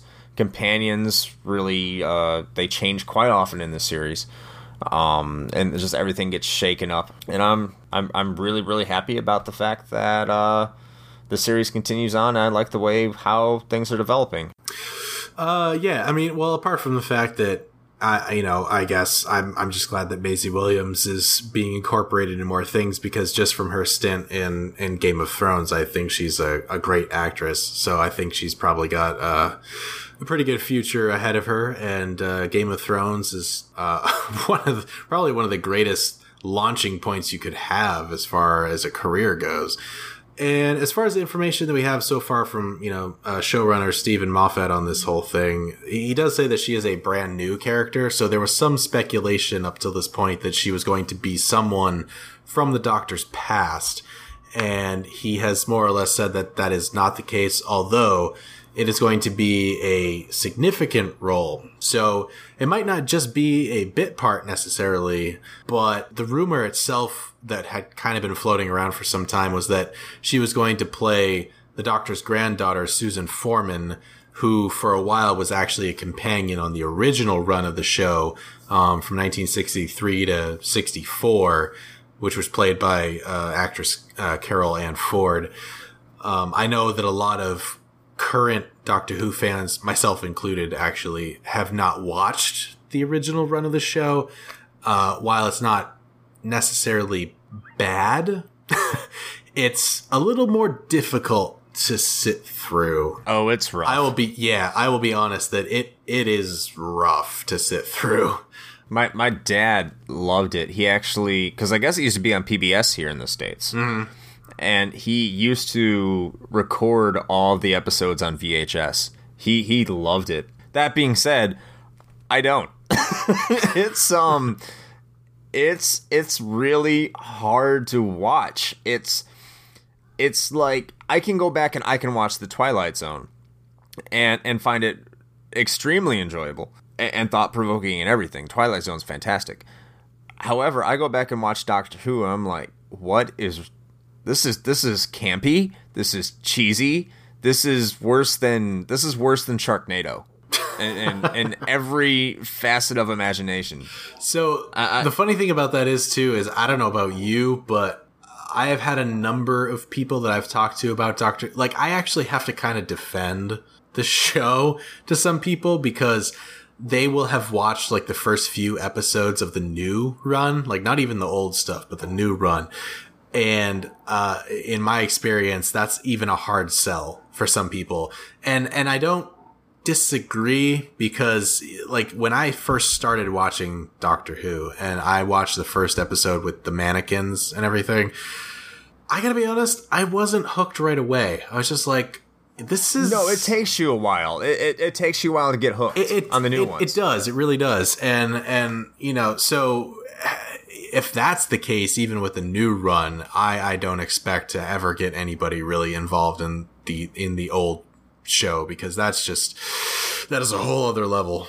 It is, uh, and, and when I'm, when those people too, they ask about Doctor Who. I always point to I think the episode is called Blink. Yes, uh, the very first episode with the Weeping Angels. Yep, and ironically, that episode contains very little of the Doctor. But it is a very good episode to kind of draw people in and say, this is what Doctor Who can be when it's firing on all cylinders. And be- before we move on to a next topic, I will just go ahead and put, put it out there that I myself am a David Tennant fan. So far, I believe that he is the best Doctor, and I'm going to stick by that. Uh, I agree with you, but I think given more time, I think Christopher Eccleston could have been better. Really? You think so? I think so. Hmm. Interesting. But he just he had one season and he left, so there's there's no way of telling.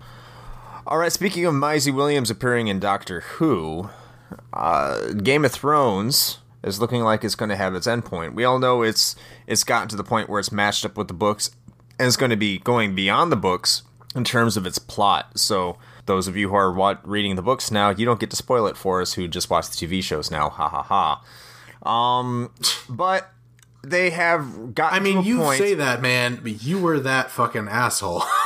you you know I haven't read the books, right? Uh, no, I didn't know that, but still, you were like all up in Facebook, like, being just like, "Hey, this shit happens." Well, that's because I'm just so um, uh, clairvoyant that I just I just predicted God. that. I mean, I had an idea that they're going to do something to him, that he was going to get stabbed and, and left for dead.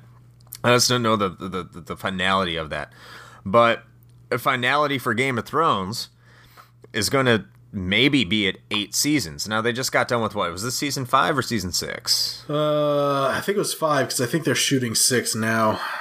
Yeah, they're shooting season six now, so they got three more seasons left. So we still got three more years of that. I, for one, am a fan of this. I don't want it really running past season eight myself. Just knowing what I know about uh, TV shows and if they get long in the tooth and what can happen and, and how a plot can spiral out of control unintentionally. I think the trajectory they're on right now is almost in danger unless they corral it up of potentially spiraling out of control with all this diversions and side characters that they do have right now. It's just a lot to keep track of. The fact that they have a an ending point means that there's a definitive plot going on, and you can really see this in anime. I, I've always been a bigger fan of animes that end after two or three seasons as opposed to animes that last for 500 and something episodes. Yeah, I mean, at least for me personally, I, have always kind of preferred shows with uh, uh, I want to say a relatively short lifespan, and the reason for that is I, I like to have that experience. I, I like to watch it, have have the whole story arc from beginning to end, and then just be done with it. Some things, um, like let's say Supernatural, for example, I had started watching that show from the very beginning, and I think I made it probably three seasons into it, and I kind of lost track. And now they're on fuck if I know. I don't even know what season they're on now, but the show is still running. And for me, that's not all that says to me is I will never actually go back and catch up on that show. Like when there's that much of a backlog, it's just way too daunting for me. I'm not even going to touch it. It makes for bad storytelling. It, it really does. Uh, um, I mean, I know I just wrapped up Dragon Ball, uh, and that show ran for what 150 some episodes, the, the original Dragon yeah. Ball, and a lot of its problems stemmed on to its uh, add-on Dragon Ball Z, where the main character gets powerful, runs into someone more powerful, gets his ass kicked, and then becomes more powerful to beat the character that kicks his ass, and that's essentially all that Dragon Ball is over and over and over and over again and it becomes monotonous, becomes repetitive, and you know what's going to happen. There's no there's no shock. There's no real plot device that that, that really develops and and and changes anything. So like you have to have an ending point at some point. Eight seasons, I think, is still a little long, but you know it could be based off uh, George R. R. Martin's vision of what exactly he has planned for the series and how long they have to get it done with. Yeah, but I'm happy. Yeah, I mean, given given the source material, like I, I'm, I'm not surprised that that's the run that it's going to go for. Um, it, it is, they're sort of in a weird kind of place with that anyway, right? Because they're, the show is now overtaking where the book series even is at. So, like, George R. R. Martin has been kind of under the gun to, to finish the next iteration of the series and so they're kind of kind of breaking new ground with the show. So I don't even know how that balances out. Like if he's in the middle of writing a book, like does does he now take inspiration from where the show is going, or I, I don't know exactly how that works, but. I mean, well, he could be the ultimate troll too, and just like the show could go in direction. You're like, well, why should I read the books? And then the books are just completely like, fuck you, show and just do something completely different. That that is possible, and I mean, given that he's he's the man that really enjoys killing off all of your favorite characters, I would not put it past him to to pull that kind of a thing. And there had been talk, some talk about a prequel series to this whole thing, and so far. Uh, the only really official statement on it is that you know HBO is certainly open to it, and you know why wouldn't they be? Right. A- at the time, at least for now, their focus really is on just finishing the last few, you know, seasons of the show as it is currently. So no real talk about a prequel. I personally don't think that's necessary. I don't really want, no. I don't want to see it. I, I think that that's too much. And as you were saying, you know, the longer something goes on, the more drawn out it gets and the less inspiration that you'll find there. So I think a definitive endpoint is definitely a good thing. Well, that and a lot of these actors you got to think are are starting to grow out of their are out of their roles. They they want to do other things. They don't want to be typecast. They they want to further their careers. Sure, sure. And and, and to kind of bring this whole discussion on Game of Thrones full circle before we before we move on. Uh, the the thing about Jon Snow, so they they were actually asked about that, and um, the the answer that HBO president uh, Michael Lombardo gave was uh, dead is dead is dead. He's dead. He be dead. Yes. Hmm. Everything I've seen and that I've heard, he's dead. Jon Snow is indeed dead. And that that's a direct quote with the he be dead. Yeah, no, that, that, that is not a paraphrase. That is an exact quote. He be dead. so I think we could probably take that as just like an uh, as a fact that Jon Snow is dead. I don't know. Maybe maybe he'll become a White Walker, man. You don't know. Shit yeah. could happen. Like uh, you know, like uh, the article that we're reading from IGN, it did say it didn't say whether Jon Snow would stay dead because they have alluded to resurrection in the past. It's not something that can't happen. That that that is true. I, I would actually just I would like to see him come back as a White Walker because you know why not? A White Walker that kills White Walkers. Ooh, he'd be like the blade of White Walkers. Yeah, he wouldn't. He wouldn't like he wouldn't be fully dead. And right before he he he jumped off this mortal coil, he got resurrected at the final minute. So he still has his humanity, and so he goes and he slays White Walkers in the name of humans. All right, so we are done with our main news topics for today. Uh, we are going to be moving on to a news section that we are going to be calling the flight.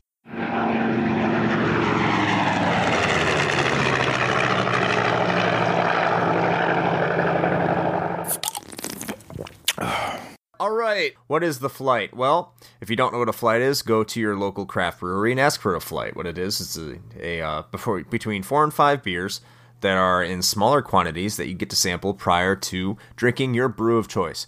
So these stories are going to be short and to the point, and all we're going to do is kind of talk about the news story in general. We're going to give a brief opinion, and we're going to move on to the next one. So, unlike where we're going back and forth with our previous news stories, we're just going to offer a very short, brief opinion of what we're talking about.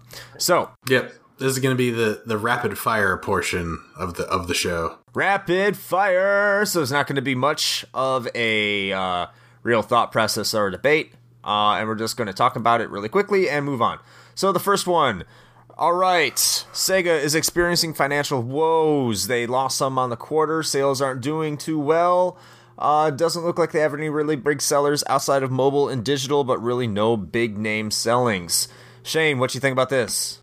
Yeah, they got a decrease of like 42% in their net sales, and I say, wow, I'm so fucking surprised. And by that I mean I am totally not, because fuck Sonic and fuck Sega. Yeah, we already said Sega's really got to get their act together. They're really shitting all over the place. They're worse than a uh, person living in a living assist zone on Depends when it comes to how they're dealing with their finances.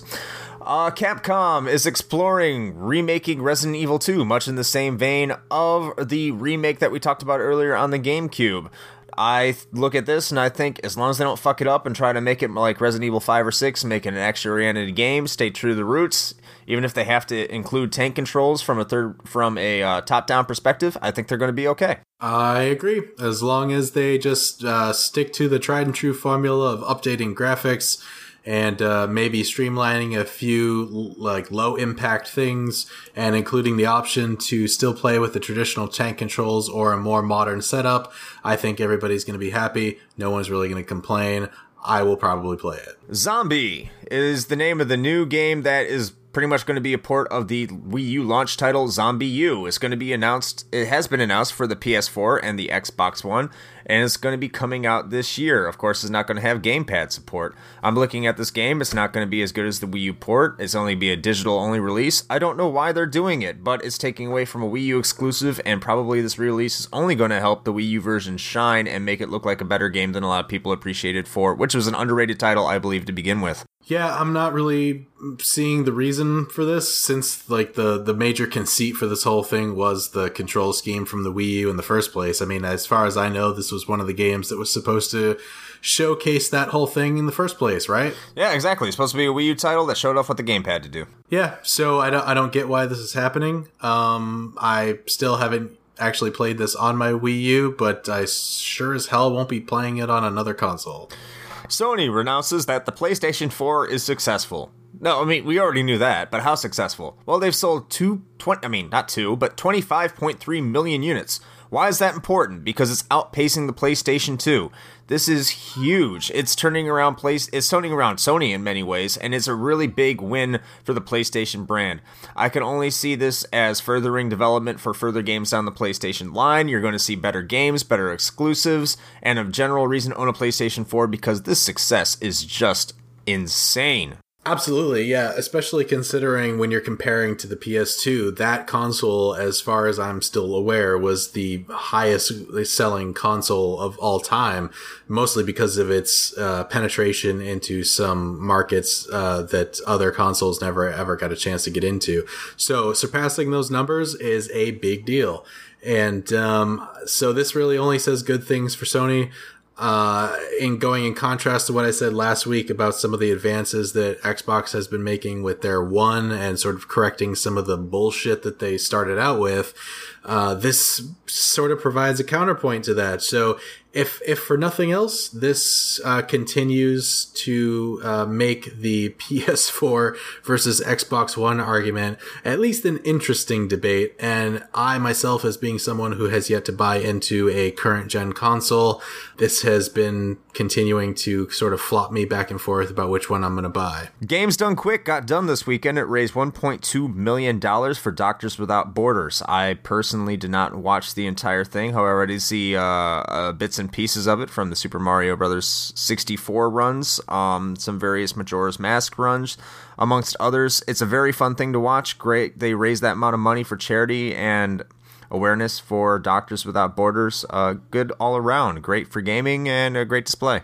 Yeah, I'm actually disappointed. I didn't get a chance to watch it at all this year, and I usually do. But um, if you've never seen it, uh, definitely tune in the next time around. Awesome games done quick. You can see it on Twitch.tv. Uh, not only do you get to see some people uh, speed running some of the games that you know and love from your childhood and more recently, but it's also for a good cause. So if you got some extra cash lying around, definitely consider uh, making a donation. And if you are watching consistently, you might even have your donation uh, read on the air. So you've got that going for you too. Nintendo announces what they think they're going to be doing essentially for you know their Nintendo fan club. They're going to be coming out with a Nintendo Loot Crate type service where they're going to be sending various knickknacks or whatever that can be related to Nintendo. Um, considering that Loot Crate is actually financial stable enough for them to continue what they do, I can only see Nintendo being more successful or at least more intriguing going down the line. I, I I'm not going to subscribe to it myself. I don't do these kind of things. What about you, as a Loot Crate subscriber, Shane? Yeah, so this is actually going to sort of be a contentious topic for me because I don't know which one I'm going to want. Because I'll be honest, I'm not going to subscribe to two of these things at once. And I'm already subscribed to Loot Crate. I do like the fact that I get, you know, a, sort of a new thing every month. But being that Nintendo is kind of a giant part of my childhood, I will say that this N box, as they're calling it, at least right now, containing toys, clothes, and other merchandise exclusive to Nintendo. This is probably the only one that's going to present a compelling argument for me to maybe cancel my loot crate and go over to a new one. I don't know whether I'm going to do that yet. It still remains to be seen what they're including in this thing. But uh, it's the first one to grab my interest because there have been a lot of imitators ever since Loot, Loot Crate came out. And that concludes the flight. Hope you like our short, bite sized version of littler news stories for the week. We'll try to add more news stories to this to kind of have the flight have a uh, more sizable chunk and try to have fewer news stories on the beginning to try to condense our podcast down to a more reasonable level. and we would love to thank you for being here for episode 10 of Retro Hangover podcast. I cannot believe personally it's been 10 episodes. I mean, we had a pilot, so technically this is 11. But this is officially episode 10 and uh, i will not speak for shane but I, I can pretty much guarantee you that he probably feels the same way. Thank you from the bottom of our hearts for all of you who have been listening to the show and been talking to us and giving you giving us feedback. I really do appreciate it. Uh, we're looking to try and you know I, uh, we've said this from the beginning. We're looking to try and do a mailbag segment. I know i got one from uh, this week kind of uh, pertaining to a mailbag. It's just we only had one so i'd really really have a, a, a bigger deeper area for that. But I would love to hear from you, our listeners, about what you think about the show. And again, thank you for the people who have followed and who have commented and talked to us to propelling us to make the 10 episodes we have. I know it's only 10, but it's it's significant and it's a small step to something we hope is going to be bigger in the future. Yeah, uh, absolutely, man. And like, you know, 10 as you said might not sound like a lot, but uh, you know when we're uh, starting out like this with such a you know still in a fledgling stage as we are you know 10 episodes is definitely a big deal and we you know try to make a point even with schedules and real life as they are to make sure that we're getting a new episode out every week I mean, we actually this one almost didn't happen, mostly because no, it's just logistics of, and everything. Yeah, yeah. I mean, uh, mostly because of you know, where I was at and I wasn't sure if I was going to get back in time, but you know, we do what we can to make sure that it happens because A, we, we like doing it and that's really the big reason why it happens. But B, you know the the people that are already supporting us and listening to this thing on a regular basis. We don't want to let you guys down, and um, we would like to continue this thing uh, for another another 10 another 20 another 100 episodes if that's where it goes. So every little bit counts and we appreciate every single one of you and um, we we just uh, hope that you guys will continue supporting us and we're going to continue doing what we like to do. And i am chris Gopleen, uh, for retro hangover episode 10 on august 2nd 2015 and i would once again love to thank you for joining us happy gaming out there. And uh, I am, as always, Shane Koski, and I would uh, wish you guys a a great week, and uh, hope that you get some some solid gaming in in that time. And um, we will we will catch you next time around.